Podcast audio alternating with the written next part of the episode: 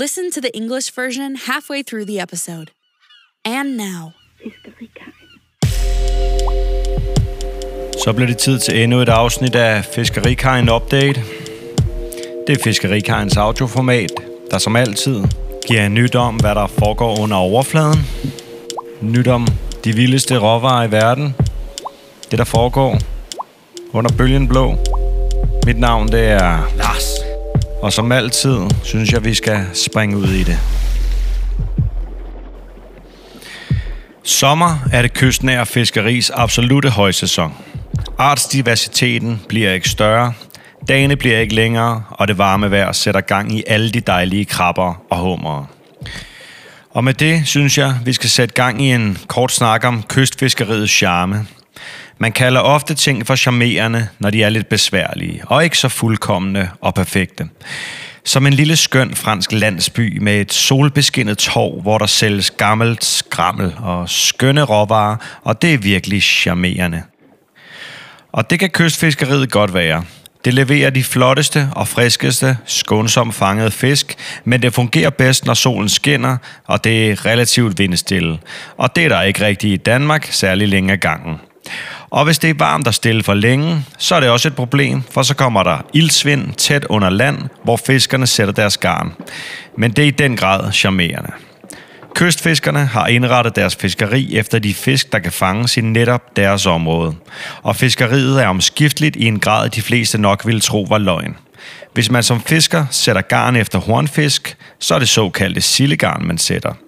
De kan fange sild og hornfisk, og selvom man fangede godt med hornfisk dagen før, så kan garnene dagen efter være tomme. Samme vejr som i går, men ingen fangst. Så skal man overveje, om man skal satse på et andet fiskeri. Mange gange så sætter fiskerne forskellige garn på forskellige pladser for at følge, hvornår der er tegn til, at et fiskeri efter en ny art skal begynde. Når en art som for eksempel pikvar rammer sin absolute topsæson, så kan det bedst betale sig for kystfiskerne at fiske direkte efter pikvar så fanger kystfiskeren kun de fisk, der kan gå i et pikvargarn, hvilket for uden pikvar er store rødspætter og sletvar. Størrelsen på maskerne på 90-100 mm for pikvargarn for halvmasken, det betyder, at masken på garnet, når man strammer den ud, har en total diameter på 18 cm til 24 cm. Det betyder meget for fiskeriet, hvilke masker man fisker med, for garnene sorterer meget i fiskene. Fisk, der er mindre, skal gøre sig meget umage for at sidde fast i garn med store masker, og store fisk skal virkelig også være uheldige for at sidde fast i småmaskede garn. Vejret er, som nævnt før, en afgørende faktor for fiskeriet. Sommeren byder ofte på ustadigt vejr fra vest. Det, som mange kalder for en dansk sommer, er, når vejret kommer fra vest, og vinden frisker op, og vi har byvejr og temperaturer, der ligger mellem 10 og 20 grader. Den slags vejr er ofte godt fiskevejr, hvis vinden ikke blæser over 12 meter i sekundet. Når vi er så heldige, så skifter vejret på et tidspunkt over til at komme fra øst, hvilket byder på vindstille vejr og høje temperaturer. Det betyder til en start, at fiskerne kan fiske konstant, og det giver gode landinger. Men allerede efter kort tid begynder vandet at blive for varmt, og krabberne for livlige, og det fortrænger fiskerne fra de kystnære pladser. De skal ud på dybere vand, hvor fiskene er svære at finde. Så går man og ønsker sig, at vejret snart vil skifte, så der kan komme gang i vandet og i fiskene igen. Meget charmerende. Og nu vi er ved pikvar, så skal vi måske have lidt til fryseren. Pikvaren er nemlig ved at afløse sletvaren på toppen af sæsonen. Sletvaren har sin absolute højsæson i maj og begynder at smide rovnen i juni. Derfor er det nu, hvis man gerne vil skifte til pikvarer. De seneste uger har der været tegn til et godt fiskeri, kystnært efter pikvar, og det er skønt. Vi anbefaler helt klart, at man tager fat i en af os og sætter en aftale op, hvis man gerne vil købe skånsomt fanget pikvar til senere på året. Der landes næsten ingen pikvar skånsomt fra november til marts. Det skal man være opmærksom på, hvis man har et ønske om at køre pikvar i den periode, og samtidig gerne vil brande sig med at være bæredygtig. Pikvar er vores største danske fladfisk, hvis man regner de helleflønder fra, der findes på ydergrænserne til de danske fiskeområder. I år er den største danske pikvar landet på 13,5 kilo. Ja, det er en stor base. De fleste fisk i den størrelse ser vi kun, når de er på gydefærd, og de er alle sammen damer, Mændene er langt mindre. Kroppen er bygget til noget andet. Sidste år var vi så heldige at få en handpikvar hjem, der vejede 2,3 kilo. Den smagte vanvittigt godt. Vi ved ikke, hvor gammel den har været, men en handpikvar i den størrelse passer vist meget godt til en hundpikvar på 10 kilo. Hundpikvaren er bygget til at bære rovnen, og når man fanger pikvar, så fanges de ofte i det, fiskerne kalder familier. Der sidder ofte en enkelt stor hund med en flok mindre hanner ved siden af. De er nok ikke i familie, men er blevet fanget i, mens de har været i gang med elskovsagten. En drægtig dame forfulgt af fire til fem brunstige mænd. Hundpikvaren bliver kønsmoden efter 4-6 år og gyder hen over sommeren 8-10 millioner æg, der klækkes efter cirka 6 dage. Larven har øjne, der sidder på hver side af hovedet, men i løbet af metamorfosen flytter venstre øje over på højre side af hovedet, hvorpå pikvaren svømmer på siden som de andre fladfisk. Den største danske pikvar fanget til dato er dog noget større end de 13,5 kilo. Hvor stor findes der ikke noget svar på, men vi har tidligere haft en fisk på 14,7 kilo i vores køleboks. Ifølge DTU Aqua har pikvaren en potentiel maks størrelse på mere end 1 meter og cirka 25 kilo. Vabbehar. Boom. Det næste stykke tid vil vi få flotte pikvar fra Øresund, Korsør, Langø, Bønderup, Tors Minde, Typeron og Hastholm. Og det var ikke Hastholm, for det var Hanstholm selvfølgelig. Vores fokus er udelukkende på garnfanget eller snorvodsfanget pikvar. Og vi kan ikke anbefale den nok. Det er en af vores allerbedste spisefisk, og skal man køre pikvar, så er det nu. Regn med pikvar til rimelige priser måneden ud. Før i tiden kunne man også regne med, at pikvaren kunne fås til gode priser i juli og august, men de seneste år har priserne været høje i de måneder. Så ved I det. Og nu er det tid til, at makrallerne kommer. Det er snart tid til de smukke boldværkstuen, der allerede nu er ved at gøre deres entré i de danske vande. Vi nævnte i sidste nyhedsbrev, at makrallerne til at starte med ikke er stabile og først skal have overstået deres gydning. Så regn ikke med makraller, der er runde og med fedme endnu. Der skal vi længere hen. Hvis vi rammer en periode med blæsende vejr først på sæsonen, kan de nærmest forsvinde igen. Det sker ikke senere på sæsonen, hvor makrallen udelukkende har fokus på at spise. Der findes den kystnært i store stimer, hvor den jagter sild og brisling yngel. Vi anbefaler, at man sætter makrel på menuen, hvis man ikke har det store behov, ellers skal man vente en måned endnu. Bonusen er, at de kun bliver bedre, og vi har dem frem til oktober, så man skal nok nå det. Og nu skal jeg lige nå at få en lille tår vand, som til vanligt akkompagneret med et lille intermezzo. Det gør vi jo altid med et stykke musik. Bliv hængende, fordi at der kommer meget mere om øh, verdens vildeste råvarer, når musikken er spillet ud. Giv mig et øjeblik.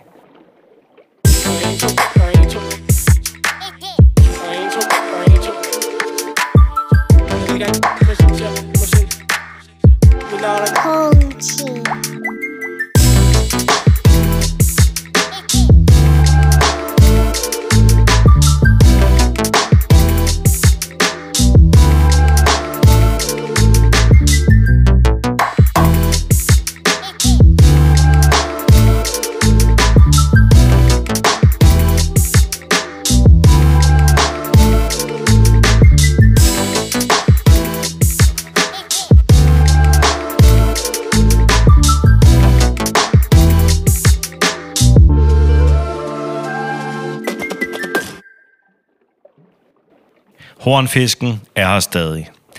Vi er enormt glade for den langstrakte fighter, hornfisken. Det har man nok lagt mærke til, og vi mener det. Yes, vi mener det. Hornfisken er på vej gennem de danske farvande til gydepladserne i Østersøen, og den fanges i bundgarn frem til midt i juni. Nogle gange er der stadig gode fangster i slutningen af måneden også, men fiskeriet stopper gerne senest 1. juli. Senest. Man kan have hornfisk på kortet det meste af måneden, hvis man kan være en smule fleksibel og få de sidste med. Så kommer den tilbage i september, og der er den fed og dejlig.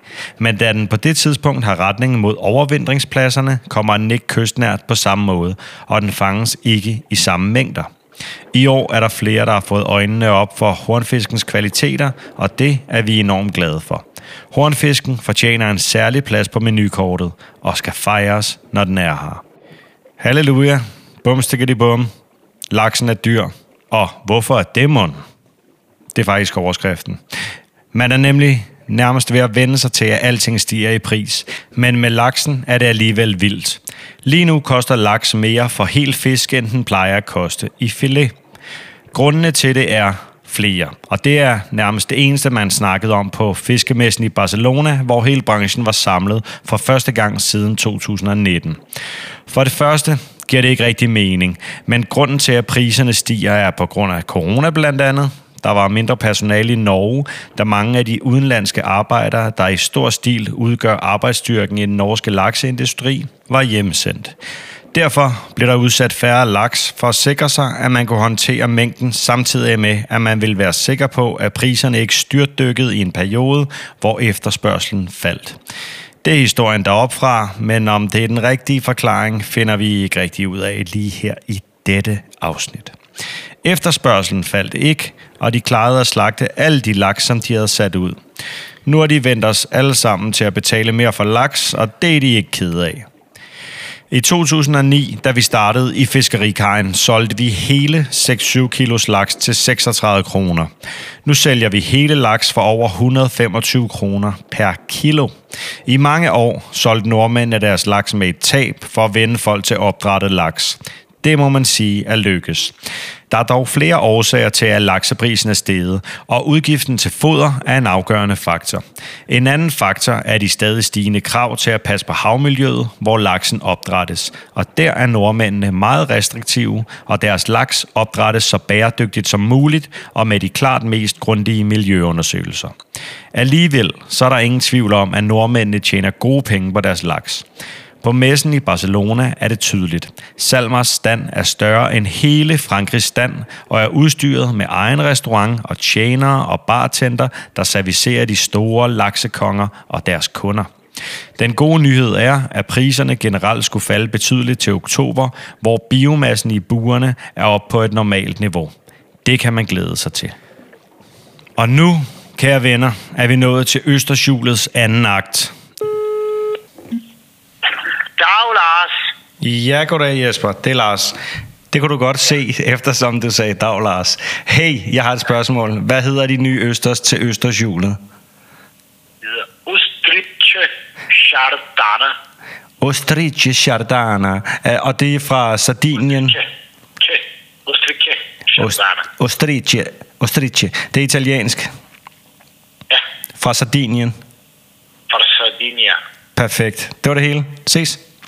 Hvordan skal det være, du skal bruge det? En gang til. Hvordan kan det være, at man skal bruge det? Jeg hørte ikke det sidste, men jeg optager, hvad du siger, så prøv lige at sige det igen. Nå, det er det der, du lige har skrevet til mig. Nå ja, jamen, det er der styr på. Vi snakkes. Vi ses. Det. Hey. Tak. Hej. Og det er jo så altså Østersjulets anden akt, Ostrike Chardana. Vi er meget glade for, at tilslutningen til Østershjulet er så stor, som den er. Og den næste Østers på hjulet er virkelig en vanvittig Østers. Det ved jeg, fordi Jesper, som jeg lige har talt med, har skrevet det her i manuskriptet, og så må der være noget om det. Man kan ikke dyrke en Østers med specielt meget kød, hvis man ikke har tidevand. Eller kan man? Det er et faktum, at det netop er, når Østersen er ude af vandet, at den opbygger den krop, der skal bære på det fedt, som gør Østersen fyldig. Når Østersen er ude af vandet, så skal den holde sig lukket, og det kræver en stærk lukkemuskel, der kan holde Østersen lukket, så den ikke tør ud og ikke kan blive åbnet af forbipasserende vadefugle, der prøver at få et let måltid. Men betyder det så, at man ikke kan dyrke gode østers i områder, hvor der ikke er tidevand? Ja og nej. For hvis man ikke har tidevand, så kan man bruge teknologi til at få østersen ud af vandet hver dag og motionere lukkemusklen. En af metoderne er at bruge et flipstack-system, og det er præcis det, man gør på Sardinien, hvor vores næste østers kommer fra. Flipfarm-systemet fungerer ved, at man lægger østers ud i kasser, der er todelte. Den ene del er flydende, og i den anden har man østers. Kassen bliver placeret på lange linjer og kan flippes rundt med en specialdesignet båd, så de kan vendes, så de er ude af vandet i den tid, man ønsker, de skal være det. Det åbner op for, at man kan dyrke gode østers i områder, hvor man før ikke kunne. Og det er gode nyheder for os i Danmark, hvor vi har masser af næringsstoffer i havet fra udledninger fra landbrug og byer, men ikke noget særligt tidevand. Det gør sig også gældende for Sardinien. Masser af næringsstoffer, men intet tidevand. Med FlipFarm-teknologien har man skabt en unik østers, der smager helt fantastisk og er enormt kødfulde. I beskyttede laguner har man udlagt østers, der udover at vokse sig store og kødfulde, er med til at forbedre vandkvaliteten. Østers er nemlig en regenerativ fødevare og en klima-superfood, der har et positivt klimaaftryk, før den transporteres. Så spring allerede fra 1. juni ud i den fantastiske Ostriche Chardana. Ostriche Chardana, øh, og det er fra Sardinien. Ostriche Chardana. Ke, ja, det må være Ostriche Chardana. Jeg udtaler det jo nok ikke øh, helt korrekt, selvom jeg har fået hjælp fra eksperten. Men ring ind til os og lav en aftale om øh, Østersen. Den fås i størrelse 4. Kødfuld med delikat sødme. Helt sikkert en vinder. Og vi slutter den her måneds omgang af Fiskerikajen opdaget af med en snak om noget, der hedder havsalat. Det er noget, man får i øh, juni til november måned, hvor der er sæson, og det er af typen grønalge. Og nu er det måske, I spørger jeg selv, hvad er det dog, manden taler om? Jo, jeg taler om en tangart, som man nok allerbedst kan beskrives som havets salat. Man har tidligere kunne få den nedsaltet fra f.eks. Frankrig, men det tog os altså et par år at lære, hvordan den faktisk smagte, når den var frisk. Og siden har efterspørgselen været stor. Dette år faktisk helt ekstraordinært. Grundet det varme forår er den i år tilgængelig en måned før end i 2021. Smagen er som salat, skråstreg, spinat, og den holder sin flotte grønne farve under tilberedning. Den afgiver en frisk hav grøntsagssmag, og den kan ligesom flere tangarter bruges i alle køkkener. Store stykker kan bruges til at lægge rundt om fisken, inden den tilberedes, og her er den overraskende hårdfør, også på en grill. På sensommeren kan stykkerne af havsalat blive meget store, specielt hvis der har været perioder med stille vejr. Når den opbevares, så skal den ikke ligge i for meget vand, og så skal den lægges ud så fladt som muligt, altså ikke en stor klump. Derfor leverer vi den også i mindre pakninger end andre tangarter. Bedst kan de store stykker af havsalat beskrives som naturens bud på en sushiplade eller et rispapir. Den kan indtage store områder og skygger derfor for muslinger og krabber, så derfor gælder det om at spise så meget af den som muligt. Velbekomme. Kære venner, det var hvad vi havde til jer i dag. For at få besked, når næste afsnit udkommer, så er det en god idé at trykke abonner inde i podcast-appen på din telefon, eller hvor du nu end lytter til det her. Sådan. Denne episode var forfattet af Jesper Rediger Hansen. Mit navn er Lars. Tak fordi I lyttede med. Vi høres ved næste gang.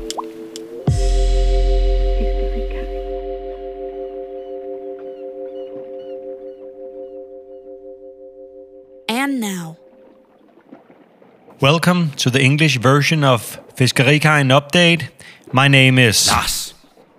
I'll be your host today. Without further ado, let's get into it. Summer is the absolute peak season for coastal fishing. The diversity in the different species is the greatest, the days the longest, and the warm weather sets all the lovely crabs and lobsters in motion. To set off this month's edition of Fiskerikajen Update, we'll start off by talking a bit about the charm of coastal fishing.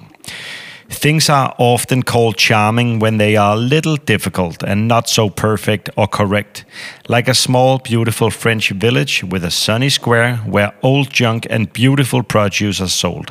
Charming, and that may well be coastal fishing as well. It delivers the nicest and freshest sustainably caught fish, but it works best when the sun is shining and it is relatively calm, and that is rarely the case in Denmark.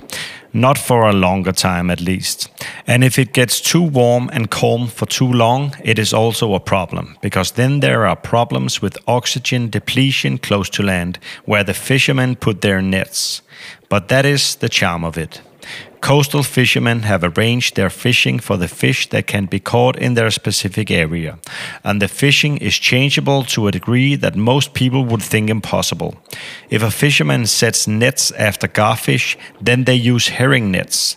The herring nets are used to catch herring and garfish, and even if the fishing was good yesterday, the nets might be empty today. Same weather as yesterday, but no catch. Then the fisherman has to consider whether to invest in another fishery. Most often, the fisherman will set different types of nets in different places to follow the signs of when fishing for a new species is about to begin. When a species such as turbot hits the absolute peak season, the coastal fisherman will fish directly for turbot. Then the coastal fishermen will only catch the fish that are caught in a turbot net, which in addition to turbot are large plaice and brill, but no sole, flounder or dab. The size of the mesh is 90 to 120 millimeters for turbot for half mesh, meaning that the mesh on the nets, when you stretch it, has a total diameter of 18 to 24 centimeters. The size of the mesh has a huge influence on the size and species of the fish caught. Fish that are smaller than the mesh are intended to catch very rarely get themselves tangled, and big fish have to be really unlucky to get stuck in small mesh nets. This is why gill netting is regarded as one of the most selective types of fishing there is, and any fish unintendedly caught can be released alive. Weather, as mentioned before, has a crucial impact on coastal fishing. Summer often offers unstable weather from the west. What many call a Danish summer is when the weather comes from the west and the wind freshes up, and we have showers and temperatures that are between 10 and 20 degrees.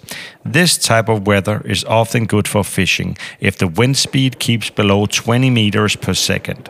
When we get lucky, the weather shifts at some point over the summer and starts coming from the east. This offers calm weather and high temperatures and is great for swimming and beach life. The fishing in this type of weather is usually good to begin with. The fishermen are able to fish almost constantly and landings are usually good. But already after a short time, the weather will start to get too warm and the beach crabs too lively and displaces the fishermen from the shallower areas and out into deeper water where the fish are harder to find. Then we wish that the weather would change so the water will start shifting and the fishing will get going again. If that is not charming, what is? And now it's time to talk turbot, and maybe it's time to stock the freezer with some turbot, perhaps. The turbot is replacing the brill as the big flat fish in peak of the season. The brill has its absolute peak season in May and begins spawning in June, so June is the time to switch to turbot. In recent weeks, there have been signs of good fishing close to the coast for turbot, and that is good news. We definitely recommend that you grab hold of one of us and set up a deal if you want to buy sustainably caught turbot for later in the year. Almost no turbot is landed sustainably from November to March. This is something you have to contemplate if you have a plan to serve turbot later in the year and at the same time want to brand yourself with being sustainable. Turbot is the largest of the Danish flatfish, if you don't count the halibut found on the outer borders of the Danish fishing areas. This year, the largest Danish turbot landed until now was 13.5 kilograms. That's a big fish. Fish that size we only see when they are spawning and the ladies grow that big. The men are far smaller. The body is built for something else. Last year, we were lucky to get a male turbot that weighed 2.3 kilograms. The taste was amazing. Fish that grows slow has the best flavor. We don't know how old it was, but a male turbot in that size probably fits a female turbot of about 10 kilograms. The usual weight of a male turbot is about a half to one whole kilogram. Female turbot are built to catch the roe, and when you catch turbot, they are often caught in what the fishermen call families, most often consisting of a single large female with a bunch of smaller males next to her. They are probably not related, but have been caught in the act of love. A pregnant lady pursued by four to five horny men. The female turbot is mature after four to six years and spawns eight to ten million eggs over the summer, which hatches after about six days. The larva has eyes that sit on either side of the head, but during the metamorphosis, the left eye moves over to the right side of the head, whereupon the turbot swims on the side like the other flatfish. The largest Danish turbot caught to date is somewhat larger than the 13.5 kilograms, of which there is no answer, but we have previously had a fish of 14.7 kilograms in the cooler. According to DTU Aqua, the turbot has a potential maximum size of more than 1 meter and about 25 kilograms. Now that's a big fish. In June, we will receive beautiful turbot from Øresund, Korsør, Langø, Bønderup, Torsminde, Thyborøn, and Hanstholm. Our focus is exclusively on gillnet caught turbot. We can't recommend it enough. It is one of our finest fish, and if you ever wanted to put turbot on the menu, now is the time. Expect turbot at reasonable prices for the rest of June and a little into July. In the past, turbot could be had at good prices in July and August also, but in recent years, prices have been high in these months. The mackerel are coming! Exclamation point, exclamation point. Soon it will be time for the beautiful mackerel that is already making its entrance into the Danish waters. We mentioned in the last newsletter that the mackerels are not stable at the beginning of the season. The quality is not top notch either. If we hit a patch of windy weather early in the season, the mackerel can almost disappear. That won't happen later in the season when the mackerel focuses entirely on eating and is found near the coast in large shoals where it hunts for herring and sprat fry. We recommend that you put mackerel on the menu if you only need small portions. Otherwise, you'll have to wait another month until July. The bonus is that they only get better and better throughout the course of the season, and we have them until October, so you might tire of them until then. And the hornfish is still here. We are extremely happy with the elongated fighter, the hornfish. The hornfish is on its way through the Danish waters to the spawning grounds in the Baltic Sea, and it is caught in bottom nets until mid June. Sometimes there are still good catches at the end of the month as well, but fishing usually stops by July 1st at the latest. You can have hornfish on the menu most of the month if you are able to be flexible in your planning. The hornfish will return in September, and at that time it will be nice and fatty, but since it has its direction set towards the wintering grounds, it does not come close to the coast in the same way, and it is not caught in the same quantities. This year, more people have opened their eyes to the qualities of hornfish, and that is something we are more than happy about. The hornfish deserves a special place on the menu and should be celebrated while it's here. Salmon is expensive, and why is that? It seems like everything is rising in price, but the salmon price is still wild in any comparison. Right now, salmon costs more for the whole fish than it usually costs by the fillet. The reasons for this are several, and it was almost the only thing that was talked about at the fish fair in Barcelona, where the entire industry was gathered for the first time since 2019.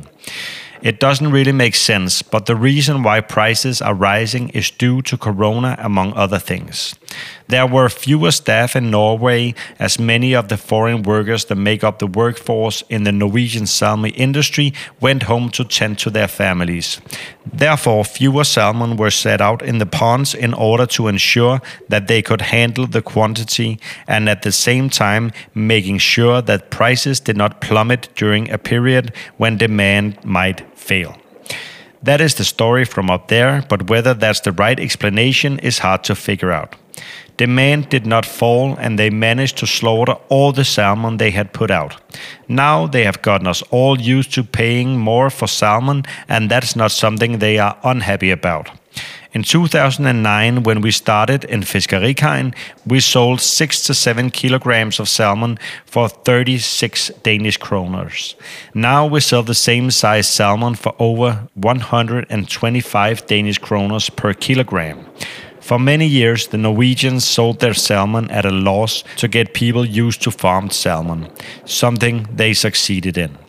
However, there are several reasons why the price of salmon has risen and the cost of feed is a decisive factor.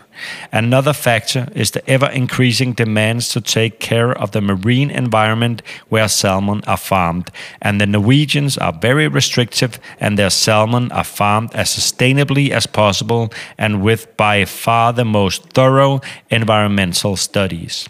Still, there is no doubt that the Norwegians make good money on their salmon. At the fair in Barcelona, that becomes very visible. The stand of SalMar is larger than the whole of France's pavilion and is equipped with its own restaurant and waiters and bartenders who serve the great salmon kings and their customers. The good news is that the prices should fall significantly by October when the biomass in the cages is up to the normal level. And now it's time to present the Oyster Wheel Part 2 Ostriche Shardena. We are very happy that so many people have opened their hearts to the oyster wheel, and the next oyster on the wheel is something to look forward to. You can now grow an oyster with a lot of meat if you don't have the tide to help build the muscle. If there is no muscle, then there is nothing to hold the fat that gives the oyster body. It is a fact that it is precisely when the oyster is out of the water that it builds up the muscle that carries the fat that gives the oyster body. When the oyster is out of the water, it must stay closed so it doesn't dry out or gets eaten by birds trying to get a light meal. In order to keep closed, it builds the closing muscle, and the longer out of the water, the stronger the muscle gets. Like going to the gym often as opposed to never going. So, until recently, good oysters always came from areas with tides, and oysters from areas without tides weren't worth eating. But if you do not have tides, you can use technology to get the oysters out of the water every day and exercise the muscle. One of the methods is to use a flip farm. That is exactly what is done in Sardinia, where our next oyster comes from. The flip farm system works by placing oysters in boxes consisting of two parts. One part is floating and the other part holds the oysters in a cage. The box is placed on a line and can be flipped around with a specially designed boat so oysters can be out of the water. This opens up oyster farming to new areas that hold oysters but no tides. Good news for us in Denmark, where we have lots of nutrients in the sea from discharges from agriculture and cities, but no real tides. The same situation applies to Sardinia. Lots of nutrients in the water, but no tide. With the flip farm technology, a unique oyster has been created that tastes absolutely fantastic and meaty. In protected lagoons, oysters have been laid out, which, in addition to growing large and fleshy, help to improve water quality. Oysters are a regenerative food and a climate superfood that has a positive climate footprint before being transported. So, jump wheel from the 1st of June and into the fantastic Ostriche Shardena in a size 4. Fleshy with delicate sweetness, definitely a winner.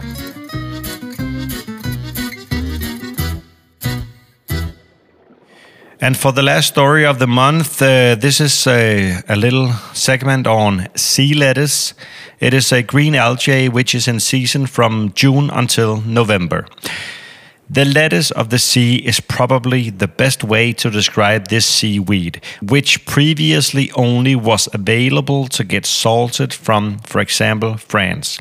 It took a couple of years to learn how it actually tasted fresh. Since then, the demand has been great. This year is absolutely extraordinary. Due to the hot spring, this year it is available one month earlier than in 2021.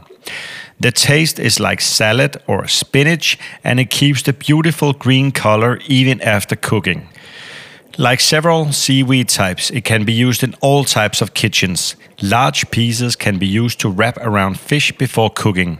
Here it is surprisingly hardy, even on a grill. In late summer, the pieces of sea lettuce can become very large, especially if there are periods of calm weather. When it is stored, it should not be in too much water and laid out as dropped as possible, not in a lump. Therefore, we also deliver it in smaller packages than other types of seaweed. The large pieces of sea lettuce can best be described as nature's bid for a sheet of nori or a sheet of rice paper. It can occupy large areas of the sea and therefore shadows the mussels and crabs. So let's eat as much as we can while it's here. Velbekomme, bon appetit, have fun, be good, say yo to your neighbor, have a drink, buy a glass of wine, cuddle with your loved ones, enjoy life. That was another episode of Fiskerikajen Update. We hope you enjoyed this episode. It was written by Jesper Redecker Hansen. My name is. If you want to hear more from Fiskerikajen Update, please push subscribe. You'll get notified when new episodes drop. Until next time.